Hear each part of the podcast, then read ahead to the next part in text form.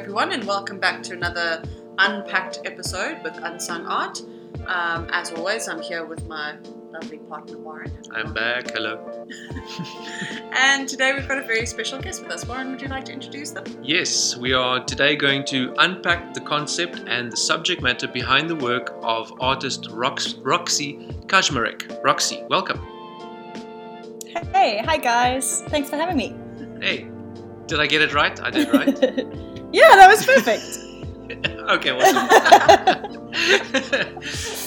All right, Roxy, um, if you could just give us a little brief rundown as to who you are and where you are and how you started and, and, and got into art. Cool. Um, yeah, so my name's Roxy and I, I live up in Joburg. I'm originally from Cape Town. I moved up here about four years ago. Um, and I am a printmaker by trade. I work at the David Krut Workshop in Maboneng um, as a project manager and printmaker. And um, yeah, I, uh, my work ranges from paintings. Um, when I studied, I did performance pieces as well, but mostly now paintings oh, nice. and prints and painterly prints. Yeah. Um, so I studied at Michaelis at UCT in Cape Town um, and I majored in print. And um, yeah, after that, I moved on to working at the uh, print workshop Warren Editions with Janae Warren, mm-hmm. okay, and that's okay. probably where my foundation and love of printmaking came about. Um, we she specializes a lot in in intaglio printing, so that's etching um, and dry point, and um, also monotypes and relief. And after about four years of working there, I moved up to Joburg to do my master's at the University of Johannesburg. So I spent um, nice. Yeah, uh, two years doing my master's, and um, I my thesis uh, or my subject that I studied was um, emerging printmakers um, in in South Africa and or specifically in Johannesburg and then placing myself within that kind of context of the emerging printmakers and focusing my work within that realm um, and how we are kind of navigating this very traditional um, traditional uh, oh i've got to try and find my words here the traditional form the traditional form of printmaking in South Africa or the tradition of printmaking in South Africa and whether the, mm, yeah. the current and emerging printers are doing anything new or different um, and and my focus within my own work at that time which was themed around um, people and the city um, and the kind of um, the inter interweaving of of plants and nature within an urban environment. So, so that kind of theme of my mm-hmm. work emerged on one in one direction, while also linking it up to my printmaking medium. And I, I started um, making uh, using um, cement as a as a medium to to play with and try and link that urban city and and printmaking. That's so I, cool, yeah. I ended up making quite a few sculptural prints for that body of work, as well as paintings that used cement within them. Um, and yeah, you can kind of see from the work that I sent you guys, there are a couple of um, prints from that from that body of work, uh, Palms and Maboneng and Maboneng and Power. Um, they were just yeah. some silk screens that I did um, of tra- observing and while I was traversing the city and the kind of plants and intersectionality between plants and people. Um, and then the latest one, fenced in or, or out, um, I've sent you guys one. It's a it's a quadriptych, which I had to learn. It's a oh, four part yeah. piece that all fits together. Okay. So I've just sent you the the top left corner of it because uh, they exist on their own, yeah. but also exist as a as a full image.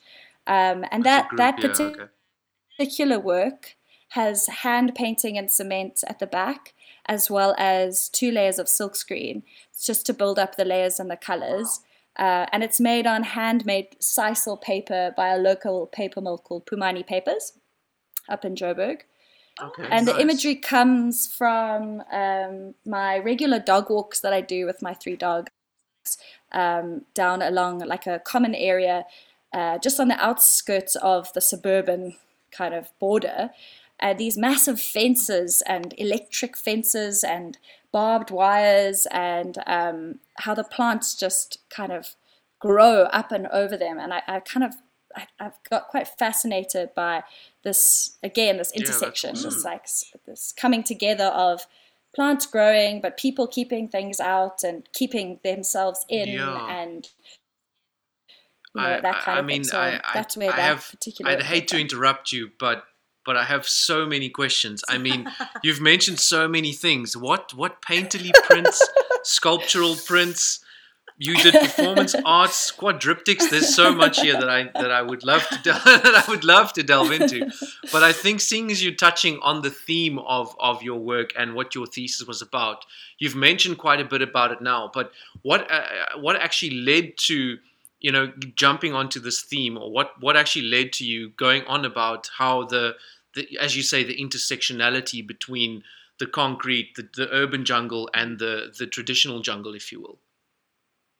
So I think it, it comes down to something um, quite simple, which was when I was studying at Michaelis um, and trying to, you know, become, you know, four-year degree of becoming an artist and having this heavy concept oh, that yeah. you have to yeah, find. very official, and, yes. And you know, and and it's got to be deep and conceptual. Um, and the whole time, all yeah. I really wanted to do was paint landscapes. I just right, wanted to. Okay. Uh, I love that just paint pretty landscapes and and and fascinated by uh, natural things growing. And I think one of them, one of the works that you have here, um, called Kloof Corner, which I think if anyone's hiked up Lion's Head will know that view. Uh, it's just as you're coming around and you've got that view to the left, you can see Cape Town. To the right, you can see Camps Bay, and you take a corner and you head oh, yes, yes. to the getting to that steep part. Um, and I made that yeah. coming out of that plate. Uh, it's an etching plate, so it's uh, on a piece of brass that is etched with an aquatint and soft ground nice. and hard ground. Uh, I made it quite uh, maybe a couple years after being at Michaelis, and it was kind of my I don't want to mm-hmm. do anything conceptual. I just want to make something beautiful, uh, responding to the artist to the, rebelling. To just what, yeah, and um, you know maybe that's maybe that that's one of the ones that's a little less conceptual in that way, but I think it does does still fit in to these observations of people and nature. Like I wouldn't yeah, be able to have yeah, that definitely. view without this path being forged by thousands of people climbing and descending mm. Lion's Head, you know? Yeah. And yeah. and there's you can just but, see the tiny cable car up there. but also it's such a quintessential thing about Cape Town, which is so interesting because you've got that the, the, the serious city concrete side sort of juxtaposed with this massive nature and the mountain. Mm. It's like it's things that people don't realize if they don't live in Cape Town is how much nature really does encroach on our city and ourselves and our view constantly. Yeah, totally. Um, Absolutely. And your work does seem to always relate to something that is also slightly man-made as well, which is really interesting to look at. Um, Can I comment on that?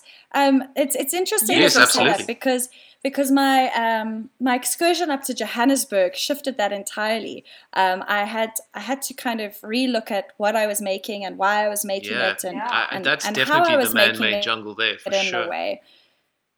Totally, yeah. but it's also one of the largest um, man-made uh, forests in the world. So there are trees oh, wow. everywhere. Okay, um, and it's incredibly green in the summertime. Um, and but it doesn't have the mountain and i didn't and it doesn't have the ocean and i, I didn't realize that shift um, psychologically on how pe- how you live you know uh, until i actually experienced yeah. it um, and so potentially those those ones based in Maboneng, palms in Maboneng and uh, Maboneng and Power kind of show a much more uh, urbanized city space, but still having these little bits mm. of, of plants peeking through and poking through.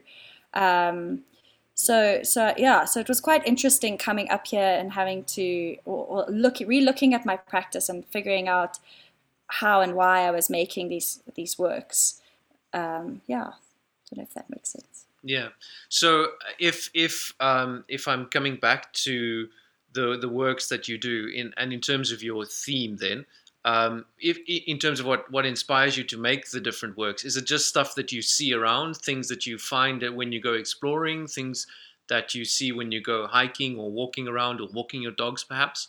Or is it is it things that you kind of dream up or conjure up or that that that, so you, yeah, that so stems it's, it's from a, this theme that you have it's always it's always stuff that I see. I've, I've always struggled with. I, have always admired artists who can sit down with a piece of paper and then just draw and come up with these you know yeah. these things from their heads. I, I always have to have a reference. It's it's kind of maybe it's okay. my training as well. My mother's an artist and she um, she she taught me to draw from life and observe things from life, uh, even better than one can from a photograph. You know, that everything is so much mm. more real if you're observing it in reality. Photographs tend to flatten yeah, things. absolutely, yeah. Um, but I, I, have a bit of an obsession with gardening that's kind of developed as I've been living in Johannesburg with a, a quite a nice. large garden, yeah. um, and and learning about well again moving up here, having to shift my my strategy of gardening because now the seasons have swapped, swapped. You know, we have wet,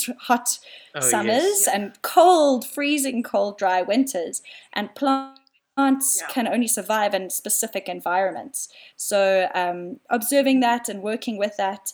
And then just seeing what grows naturally as well. It's been quite interesting. Um, and maybe that leads on to the, the first two that I sent, Peonies and Still Life. Um, those 2 mm-hmm two works came about during lockdown because I was stuck at home um, and I couldn't travel to the yeah. through the city um, and and moving. So yes, I collect my images as I as I move through the city, observing different areas mm. and, and coming up to Johannesburg, learning a new city. I've I've maybe been extra observant in a way. Um, but these yeah. the, yeah. these two works that I sent through um, I was stuck at home, so I couldn't. Um, I couldn't do that traveling. Yeah, you and the rest of the world. Jeez, I know it's just just pretty intense, and I kind of hit a bit of a, a, a slump in a way with my with my practice and and making works. Um, and I and I kind of was like, what am I going to do? So I, I turned to my house plants, and I started painting or working with um, the plants in my home, and and funnily enough, nice. they end up almost like a still life study. Yes, sort of and and we're still in life. So I was like, I like that little irony there, a little a little pun. oh yeah, absolutely. so I mean, looking at your works and, and the fact that you work with obviously um, uh, nature and and scenery, and having that that relationship between man-made and nature-made um, I've, I've, got a little statement that you've got here um, where it, it, you state that your that your work focuses on how city dwellers are informed by and in turn inform the urban landscape. I wondered if you could just elaborate on that statement for a moment. Sure. So um, I think the the city dwellers being informed by is something a lot less conscious and maybe more subconscious in, in, in the way that we live our lives. We drive, uh, we, well, we live our lives doing the things we do without even noticing a lot of the time the the plants and and um, creatures around us. Yeah, definitely. Um, Absolutely. And but they still inform us in some kinds of way, and and I love that weeds do that. So um, I started during my my thesis. I got quite obsessed with observing um, areas that have been over overtaken by weeds growing out of the concrete and and and you know finding oh, wow, a way yeah, to live um, even though we don't yeah. want them there you know and then the the juxtaposition between these neat and pristine gardens which are very popular in Johannesburg yeah. with their rock gardens and right. you know very chosen plants um, but those are still informed by what can survive again in this harsh winter and these this wet um, tropical like summer, um, subtropical, I guess. Um, so yeah, yeah. and and then maybe that goes back a little bit to our fenced or my fenced in and fenced out where where the plants do end up growing over this fence and mm. you know you don't really pay it any attention but they're still there and they're still um, I don't know I just yeah, it's just something. Yeah, they'll still persevere pretty much. It's still gonna like we, we're not really gonna stop it because it's just so many years of nature, yeah. just you know, having to survive and having to push through. So even though we do, in a sense, like uh, how can I say, impose on nature, nature will eventually totally. win. You know, nature it does. and and what I've, I've recently started a series um, observing um, the fires that burn in the, in the winters in Johannesburg, and um, it's okay. it's a natural occurrence that happens if we weren't here, the fires would happen, and they just basically wipe out the the dry the brush and all the low-lying bush. Um, and then, but with us being here, a lot of those are started by people, um, and maybe yeah. more commonly so, maybe not as um, more, more frequently, but they're probably smaller because they they tend to be controlled. But what happens immediately after that is um, the grasses sprout. Uh, and and oh, you yes. get this blackened um, brush or, or landscapes, and then these sprouts of green peeking through. And and what's interesting about that mm. is it's it's a race of survival of the fittest for them.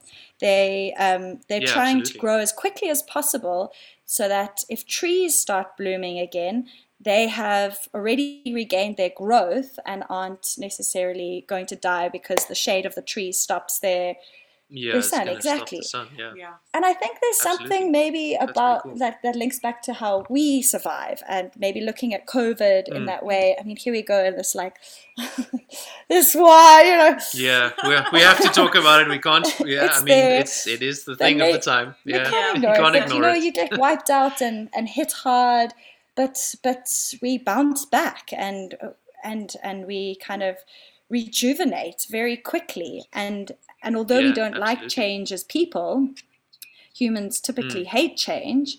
Uh, we yeah. go, yeah. we we adapt very quickly, and possibly even bloom even better than before. So I, I quite like that that idea, and I think that that links into how we are, how yeah, how we relate back to these plants. There's something human in it.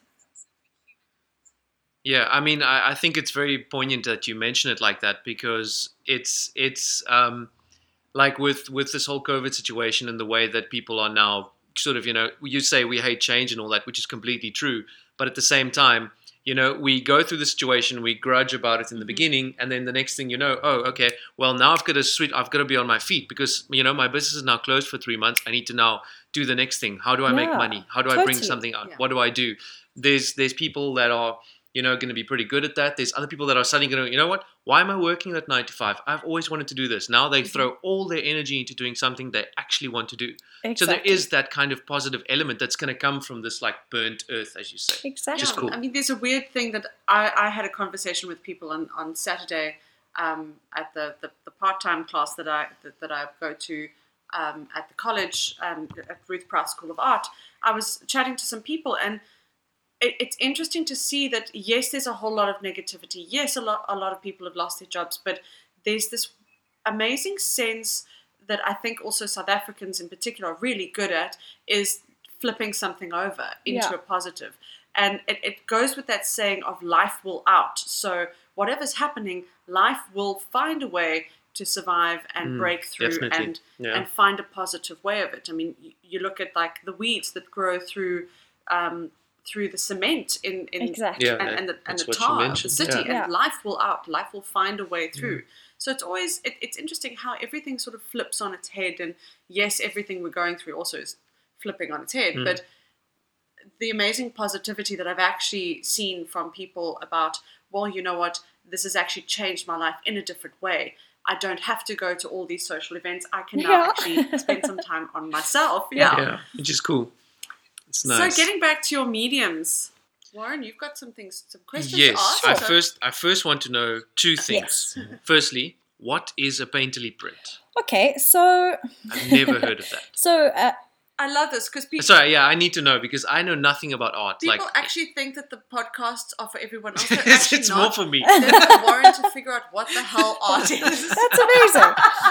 so, so, so what are painterly so prints? I'm going to start. I'm going to back it up a little bit and say, like, what is printmaking? Because I think uh, printmaking yes, is this, okay. yeah, fair enough. this uh, mysterious that. medium that um, people often don't know anything about. But actually, what it yeah. is and why I like it so much. I'm a bit of a busybody and I do a lot of different things. I can't just do one thing. Yeah. And I think that's why printmaking yeah. suits me so well, is because it's a mixture of all the different mediums. There is sculpture in the nice. matrix that you have to use if you're doing a lino print or or a copper plate or um, a wood carving, even a silk screen. There's it's it's a, a, physical medium that you have to you have to manipulate to be able to get the marks into your matrix. Your matrix being the thing that okay. uh, your print will come off of, that you will get your print from. Not the thing where you dodge bullets. Yeah, yeah, yeah. no. back. Not the okay, got you. All right. Yeah. Okay. okay. I'm still following. I'm still that's following. Good, that's good. So, so your matrix uh, it comes from mater being mother, and um, and it's the okay. mother of all the prints, the babies that come off it. So, so. Oh, okay, awesome. So there's a sculptural element to that um, where you have to physically remove or physically manipulate this um, this plate, and then um, mm-hmm. so so when we say oh yeah, so then how does painting link into that? Um, I think the most specific painterly print is probably a monotype. Mono meaning one, type meaning mark.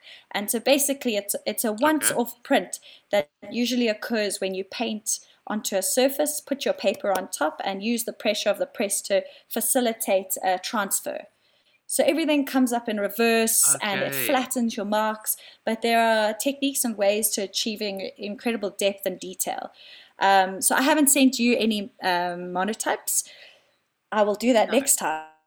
okay. Um, I've seen Dina send us monotype There you go. So, so, so usually that kind of makes on, sense now. Okay. It's usually quite a flat, smooth surface, if I'm correct, Roxy, yeah. that you're painting on yeah. to do a monotype. So you would have done something like that, similar um, in primary school, where they give you a piece of an old X-ray that you then paint on and you do a transfer. Uh, there you I, go. I yeah. vaguely remember something like that. Yeah. Um, so, but my challenge is, is I think I am first and foremost a painter and um, working okay. with printmaking, which tends to be, as I said, quite sculptural, I've uh, kind of the challenge is to create my prints in a painterly way. Um, and yeah, so whenever I'm working with a medium, I try to achieve that.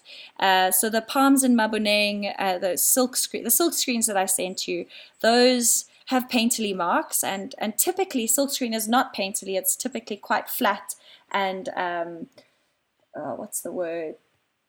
Sort of almost yeah. blocks of color. Quite graphic instead of it being more. It's it's usually typically yeah. more graphic, but um, I like to play yeah. with and, and play with the medium to see if I can achieve my painterly the painterliness in in the print.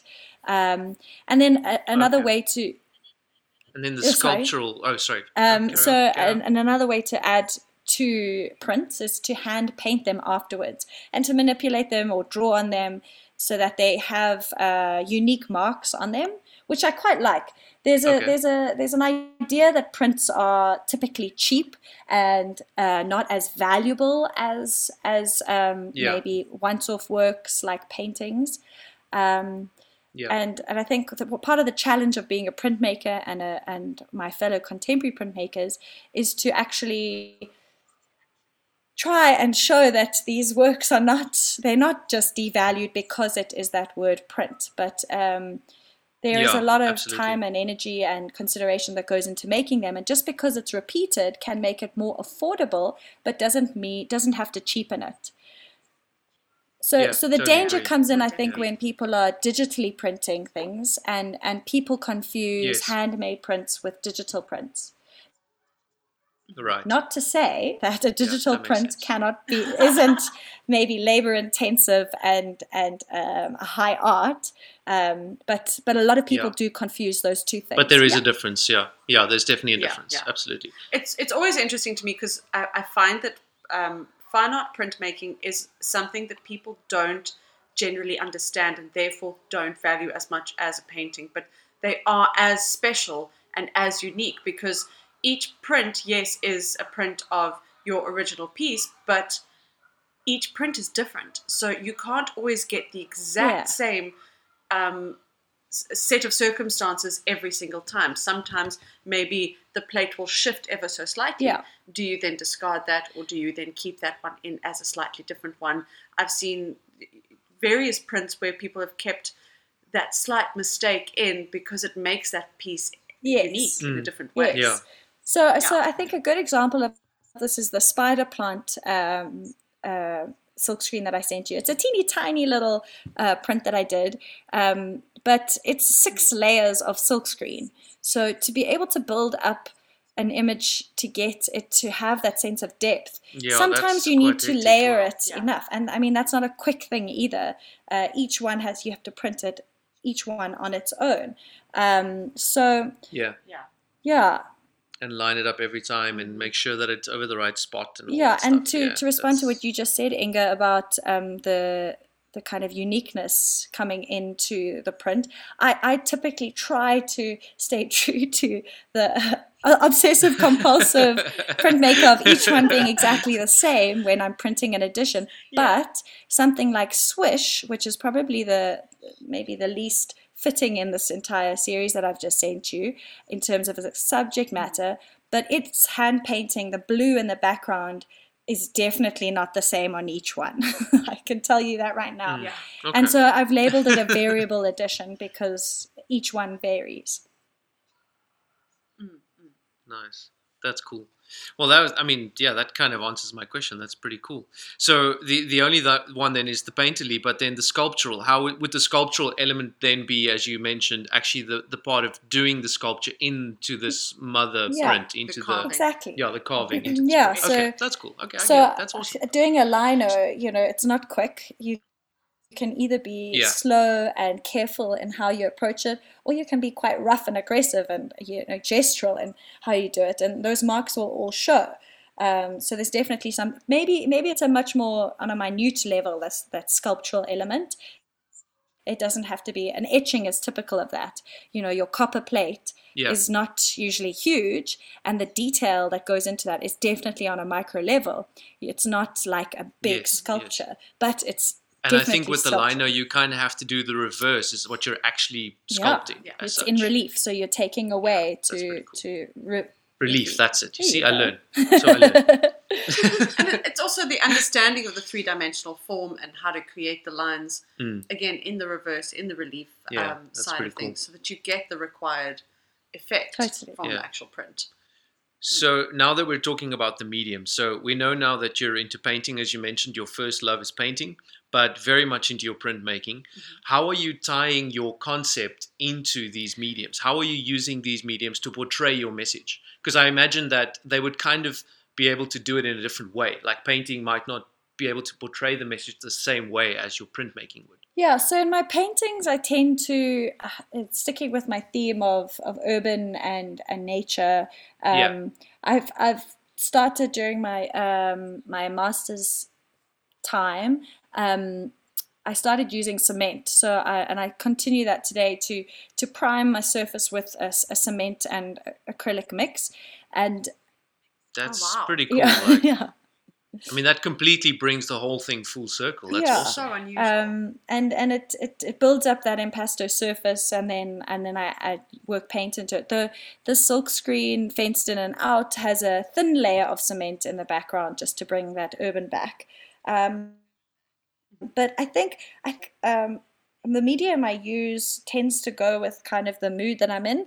Um, sometimes I go through Okay. painting phases and I do a series of paintings and and I have set up a silkscreen studio at my home. I've got a, a garage. I'm very lucky to Nice, have that's cool. a, a full Yeah, setup so I can coat and expose screens and, and edition works here. So I got quite into that during my, my thesis time as well and, and have developed that over the past two years. So I went through a phase of making silk screens and I kind of still am in that. Nice. Um, and before that, when I was in Cape Town, I was making a lot of monotypes. So I think it and etching. So I think it kind of it goes as I'm exploring. Uh, and then recently, with with lockdown, kind of stagnating my practice in a way, um, I turned. I needed to do something new, and I turned to linos. So I'm currently doing a couple of linos. Um, but Mm. yeah, just because I needed to shift that a little bit and, and see how yeah, yeah. how that can change. But the the subject matter still seems to stay the same. and Roxy, how does color influence your your work, or how does your work influence the colors that you're using? It's a good question. I still can't. Sit back and see what Yeah. happens. I love color. Um, I love monochrome color, and I love blue. As you can see from this Yeah. Series that I sent you. Yes. I think you may have gathered that. that. I haven't, to be honest, worked out exactly what it is with blue. Um, I don't know what it is and why yeah, it is, but there's something there, there sure. and, yeah, and I'm, yeah. I'm gonna figure it out one day. but I can't, I can't get away from it. Everything I do, the walls in my house are blue, you know. oh wow! Okay, nice. you really do like it. So, so, so we'll put a pin in that question and come back to it another another time. Yeah, yeah. If you guys can we'll figure it out, you let me know. well, I just find it so interesting because you're working with nature and nature in a um, in an urban landscape landscape, you're not using uh, traditional colors of green. You're not using, and I mean, green is made up of blue and and yellow. yellow. So it, it's interesting to me that you you've gone with sort of blue tones and and um, gray tones. Yeah, blue tones and gray tones mm. quite quite a bit, but it's not traditional landscape colors, which is just so refreshing. Yeah, I think I think it maybe is trying to translate and move away from something that you've seen before in terms of this is yeah. just a landscape or this is just a depiction of plants. Just to shift that a little bit and try and shift your the viewers um, focus on what they're looking at um, in, mm. instead of just seeing something and going okay, okay I've seen a pot of flowers before looking at delicious monsters and going why are they blue they're actually quite beautiful in blue. Maybe it has something to, yeah. to do with um, sadness or um, lamenting. I don't know. I'm not sure. There, there's, yeah. there's, it's never. Yeah, it's never. I don't know. If, I, if I made things more colorful, I guess it just turns appear, out that way. Yeah, they appear more happy, I guess. But they, yeah, there's true. a little bit of a a seriousness about them when they're in one color. I think. Yeah, mm. true. You actually have to consider it a bit more because you kind of got to see what you're looking at, you know. But if you, if everything's in color, it kind of just tells you what it is. But maybe in the one, I mean, I'm speaking like a complete layman. Oh, but if I had to look at something that was just sort of one color, I would kind of look at it and go, hmm, what am I seeing here? Why is everything sort of the same color? It would kind of draw me in a bit more to kind of see what is in that picture because if everything is sort of on the same level, you know what I mean? Like yeah, everything was like a, yeah, like yeah. a same palette or whatever you want to call it. I'm trying to sound fancy. So. Color plane. Okay, sorry. That yeah. so what I have done uh, in like peonies is, and I've started doing it more recently. Um, I think in like Kloof Corner and the the the Maboneng silk screens, they they're pretty monochromatic. Yeah. But I've started adding these little splashes yeah. of color with um, brighter um, chalk pastels, which I've quite yeah. enjoyed. Yeah, so in peonies you've got green, and uh, uh, it's never quite like bright color, but I started using a bit of red and ochres. They're coming. Oh, good. Okay. Okay. All right. That's cool. I've seen one or two on your social media where you've started using a little bit of the Yeah, thank you. There we go. yeah, yeah. That's cool. So, um, for your painting, like, wh- how would you describe your your style or your technique or whatever you want to call it? Like, how would you describe your your painting style? I think it's uh, gestural and um, maybe um, yeah, I don't know. I think is it is it the way it's always been for you in that sense, or is it something that you've kind of picked up? Like what I'm trying to get at is between the the painting yeah. and the printmaking. Do you feel that you use what you've learned in painting to inf- to sort of you know see how you approach the printmaking, or maybe the other way around? Maybe you were painting differently before. You went through all this printmaking stuff, and then you went back and you sort of changed what you were doing. You yeah, I think. You know I mean? Yeah, I think you're right there. They definitely inform each other. There's never one that that that mm. doesn't inform the other. And and as I said, I bounce yeah. between the mediums. So I think as I go through one, it does something, and then and then the other, it leads into something else. Um, what exactly it is, I'm just looking at my social media to see if I can scrolling, scrolling, scrolling, to see if I can pick something up. And I'm not exactly sure what that would be. Uh, you know, the the tricky thing about um, the the printmaking is that if you want something to to seem uh, like it has a sense of depth, you have to achieve layers. Um, and and that okay. painting painting you it's it's immediate so you can just lay down your colors yeah.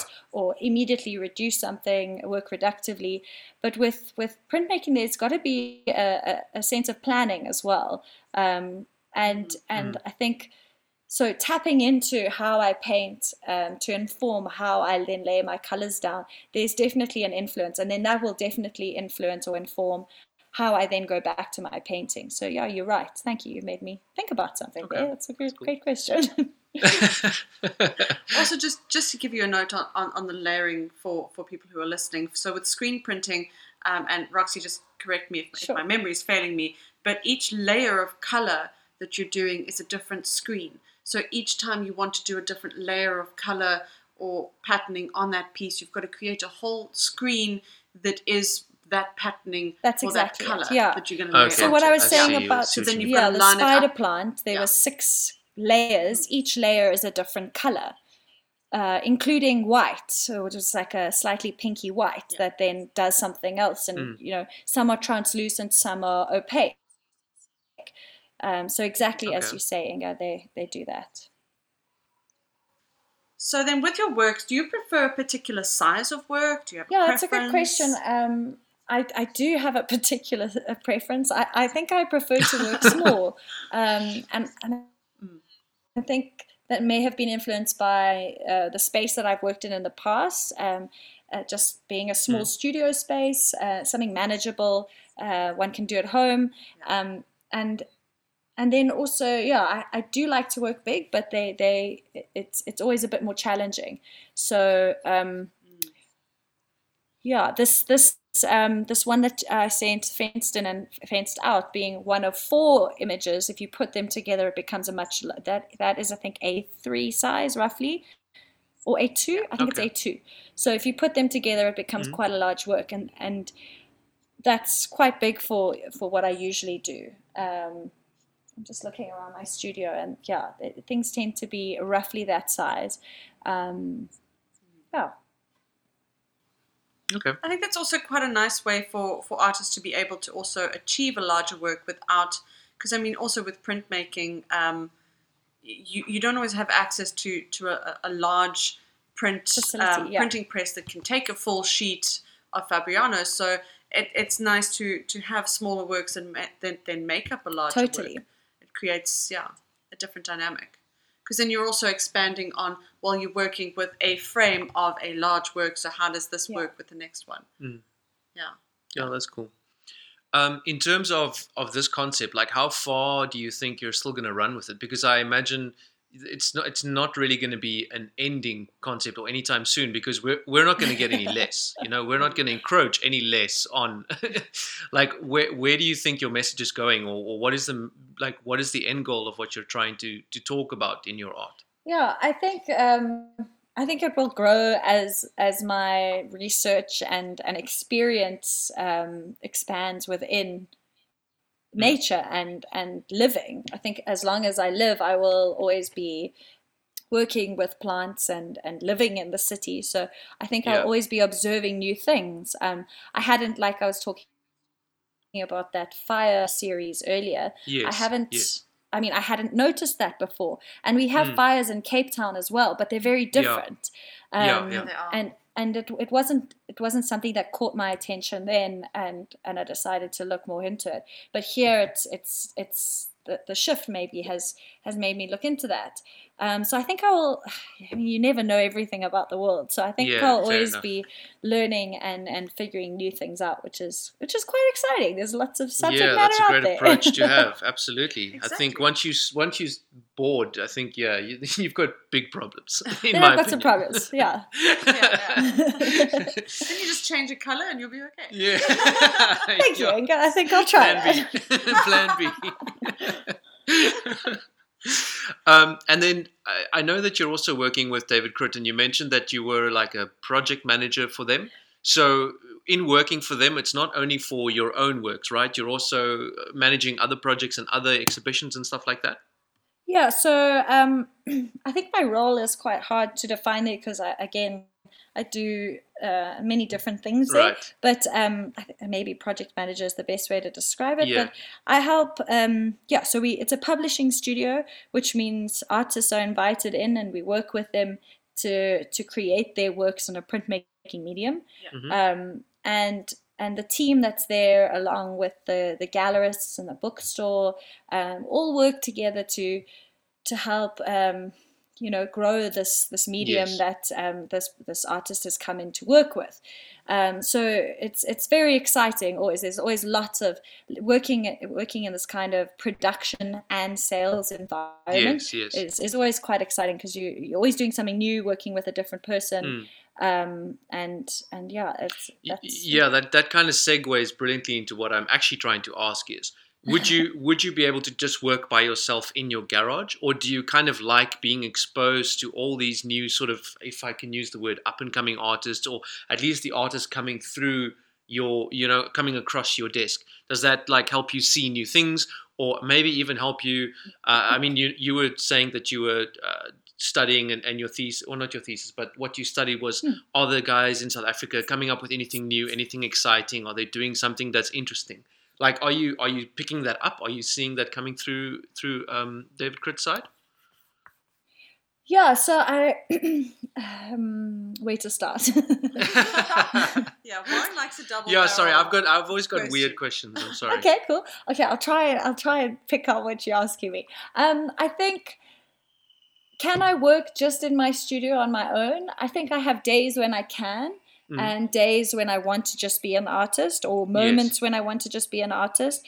But then um, the other part of me absolutely loves collaborating and working with people and and helping them achieve and better their own work as well. I also do teaching at UJ. I, I started okay awesome um, doing some part time last year, and I've, Nice. I've just done um, four courses for the first years this year. awesome Um, and so, so that maybe fulfills that role as well in that way, um, working with these young minds to to help them achieve and learn. I love that. yeah And there's a lot of that when you're working with artists in the studio. Mm. Um, because that's how that's how I find I would learn as well. It's because you you maybe have a preconceived notion of something or some habit that you've picked up, but then if you see someone approach something slightly differently, it might teach you something. You know? Totally. That's exactly it. You've hit the nail on the head. It's it's Yeah. all about that. And that's what I love. I think I, I, I love I love working with other people, including my colleagues who are always Mm. who are other printmakers and um, maybe archivists or uh, writers or, or gallerists, um, approaching different projects from different angles and figuring it out is is always exciting. And what I appreciate with um, working in that kind of environment as well is also the sales aspect. Um, Oh yes, you know to be to be an artist to just make work and expect it to be sold is yeah, is very difficult Yeah. well, it's, it's kind of ignorant in a way You- yeah, and and I've had the opportunity to learn a lot about the market and and um, exhibitions and um, projects in, in that sense Mm. Yeah.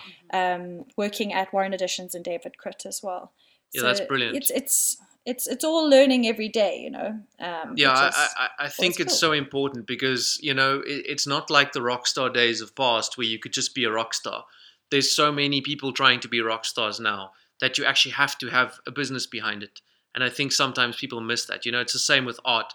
You you can definitely be a great artist, but in this day and age, you need to be un- understanding and you need to be mindful of the business side of your of your art as well, because you have to be you have to be your your own you know marketer. You have to be your own salesperson. You have to be your own accountant. people. Yeah, exactly. Yeah. But So also, what's cool about it is is um, working or, or you know dividing and conquering. Some Yeah. people are way better at it than other Absolutely, people. That's yeah. how, why we have people like you. you know? absolutely, You yes. guys are, you know, you're amazing at running this platform, and and it provides a, an opportunity for us artists to be able to be seen and heard. Um, yeah, definitely. and and I think fi- figuring out how we work together is is how we make the world you know keep Yeah, turning. So Definitely. so that's also cool. But having a good understanding of that is is always very helpful. Yeah. yeah, definitely. And where do you see printmaking in South Africa going in the in, in the in the near future? I don't know. So it was quite an interesting study. I, I came up from uh, referring to my master's thesis. I, ca- I came up from Yeah. Cape Town, where there are a lot of the University of um, of Cape Town, UCT's Michaelis School of Fine Art has a very strong printmaking department. Yeah, Um, and Warren Editions, at that time that I was working there, was the only uh, publishing studio in in the city. okay. Um, but there were, I mean, there are a lot of small private spaces where people are making prints. But um, maybe it was my ignorance of being younger then. Um, I wasn't completely fully aware of all of these spaces. And so Mm. when I came up to Johannesburg, um, I was hit by this kind of excitement and this um, this vibe around printmaking. There was just so many other printmakers up here. So David Krut is obviously quite a large company, but then you also have the Artist Proof Studio, which is mm. along with being a gallery space is, or selling work also has um, you know a, school uh, and an education facility oh wow okay. and then Wits and uj and the, there's a there's a culture of printmaking up here nice. that is yeah, cool. very different to cape town and i kind yeah, of got caught up by that also, yeah. yeah the, the print yeah the printing girls that's the printing girls sorry so i joined them also recently in their last oh, awesome. intake of people. So that was that's been quite fun. And nice. and then yeah, so they've got a WhatsApp group with all the the members, and you know I think they have about, about thirty of us, mm, awesome. all girls who love printmaking, Yay. and it's like that's what this is so cool. Um, and it does traverse Cape Town and Johannesburg, so it's not just Joburg. Okay. Um, but but it's quite exciting. And so then l- looking at that, this this excitement and culture around print up here, I was I was wondering if there's a being there's a bit of a change in the way that we are that the youth are maybe approaching things. Mm. And to be honest, I don't think there is yet. Um, and that's okay. I yeah, I mean, you've come. probably found the best way already. You know, I mean, it's been it's not something that started ten years ago. You know. So it's a yeah, tried and, and true and, method and that you guys are using. Yeah. It's exactly. It's very hard to change things that work really well. Yeah. Um. So so there are definitely a lot of other studios coming up. Danger Gevaar and Gauzy Studio. I work with two of the the the founders at David mm. Krut. They they broke off and they've made their own little workshop while still working at David Krut. They okay. were some of the guys that I did a case study on. Um, but they're and although they're they're they're their way of working is possibly more collaborative and and um, fluid, I would mm. say. Um, they still have to follow a certain structure to be able to make money, to be able to keep the yes, place going. Of course. Yeah. So so it's it's quite hard to shift something that works, I guess. Yeah. Um, but yeah, does that answer your question? It does. yeah, yeah that's it, cool. it's quite an interesting thing because I, I, I, come from so I did print making at, at university and I, I worked um, for a while at, at a um, an art gallery that specialized at prints here in Cape Town. And it was just such an interesting concept to me that people, where it's going in South Africa, and that you have this this massive and, and very ancient way of of art and, and, and creating artworks, but people don't understand it. And mm. they think of just the traditional art painting, sculpture, yeah. drawing. Whereas this is just, it, it's such a different art form that is so special in its own right that it was always, it, it I, I really I was looking forward to this chat because I'm like, I want to see where where printing's going because it's going to be amazing. But it's really hard to to um, publish, which means yeah. to put up the funds uh, for the prints, and then mm. also facilitate the sales yeah. for prints. Yeah, and to try and educate people who aren't aware of it to make them want to buy it over a painting, which yeah. because there's only one, you you you know you immediately assume that it's more valuable. Yeah. So exactly. so I think in terms of South Africa, yeah, and, and as you said, the tradition uh, or the history of of printmaking is is so rich in our country, mm. um, mm. with uh, with protest art and posters and and um, um, lino cuts being such yeah. a integral part of our history of art yeah. in South Africa. It's bizarre that we don't have a better understanding of it. Um, yeah. So exactly. it's true. I mean, I remember general public rather.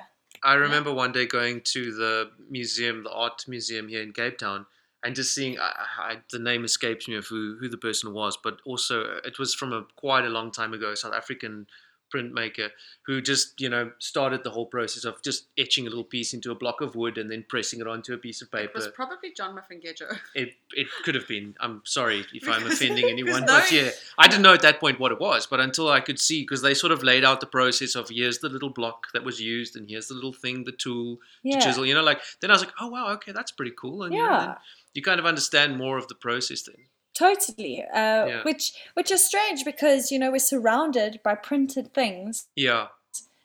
All the That's time. What I'm saying. Yeah, I mean, there's a lot of effort and a lot of actual like finances that go into mm-hmm. this. So it's it's not just being able to create the image. It's it's now going okay. If you're going to do screen printing, you need so many screens set up. You need to Yeah. have all of those screens. Not If to you do- mention having Exactly. If you're doing etching or lino everything. cut, Yeah. Yeah. you need a printing press, which means that you need access to that massive hydraulic press or hand press, Mhm. which is huge and it's a very expensive piece of Yeah, equipment. Yeah, absolutely. And then you've got all the test prints to get the process right so that when you print on the actual Fabriano, which is hell's expensive, Yeah. um, that you're not going to mess it up and waste more money. So it's something that I I feel people just don't understand. Handmade printing is Yeah. such an amazing So what's been quite interesting with my first years is um, teaching them printmaking Yeah. ha- has been a bit of a challenge with everyone being in lockdown. You don't have access to prints. Jeez, Yeah. Uh, and something David we did at David Krut during lockdown was, was do a, a little series of um, on our on our social media of of printing at home activities. Nice. Um, e- easy, basic, how you can use stencils or all sorts of different things to just actually print at home. Mm. And so I've uh, I've been teaching the first years to do hand printed lino cuts, um, which in some ways is actually quite cool because during your first year of art school, you would have used a press to do this. Mm. You Yeah. wouldn't have had to do it at home. But now they go away with this skill of being able to grab a piece of lino and their carving tools and actually use a wooden spoon to print their print at home. Yeah, Um, With a So- wooden spoon. yeah. yeah. There's What? yeah, there's a Cape Town artist that because he doesn't have access to any kind of press, um, and his name's his name escapes me right now, which is very embarrassing. But um, he he prints all of his prints with spoon. How would you print Yeah. it with a wooden spoon? You rub it.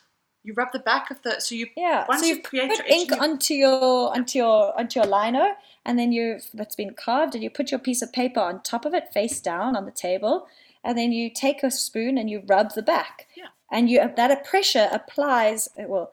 The spoon applies enough pressure to facilitate the ink transferring or squashing into your paper. Okay. Yeah. That's pretty cool. Isn't that cool? Yeah. That's pretty cool. Jeez. yeah, it's like it's it's quite a fun little fun little thing. I, I I know there's um, the artist Carmen Ford for ages, and I think she still does, uses a pasta press. Oh yes, I remember There she you go. mentioned that. Yeah. Yeah. Yeah, I remember she mentioned that.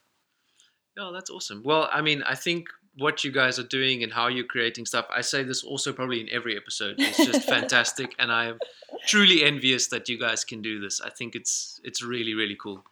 I Well, it's nice that, it's- that it's we have people enjoying it. That's the most Yeah, important That's thing. really cool. And I think Roxy, we're going to definitely have to have you back for a full printmaking. Printmaking, absolutely. Ah, discussion. that would Yeah. be cool. It would be nice to maybe get you and Dean on on the same episode because Oh, he's that'd be got he's got some really cool stuff with printing and yeah, he And does lots of talk fun Super. projects and stuff. and the hard grounds and soft grounds and I can learn more stuff. Yes. Oh, awesome. That sounds great. I'd love to. this is not Michael learns to what rock. It's Warren Michael learns to art. Yeah. Awesome. All right, Roxy, I think it's been a, a wonderful chat and very informative, at least for me, um, and uh, as I'm sure for many other people. Yeah. Um, I, I think your concept, your work, we're really excited about this new stuff. Mhm. I think the new work will probably already be on by the time this this podcast goes live. It definitely will. Yeah. Everything has been photographed. They're just sitting on my laptop to do little tweaks and edits to make sure Yeah. that they are. So to all our listeners, please go check Awesome. out Roxy's Thanks, work. Uh, it's it's available from unsungart.co.za. Under the artist profiles, you can just look for Roxy Kajmarak, and you'll find. Oh, did I get that right again? Kajmarak. It doesn't matter. Don't worry.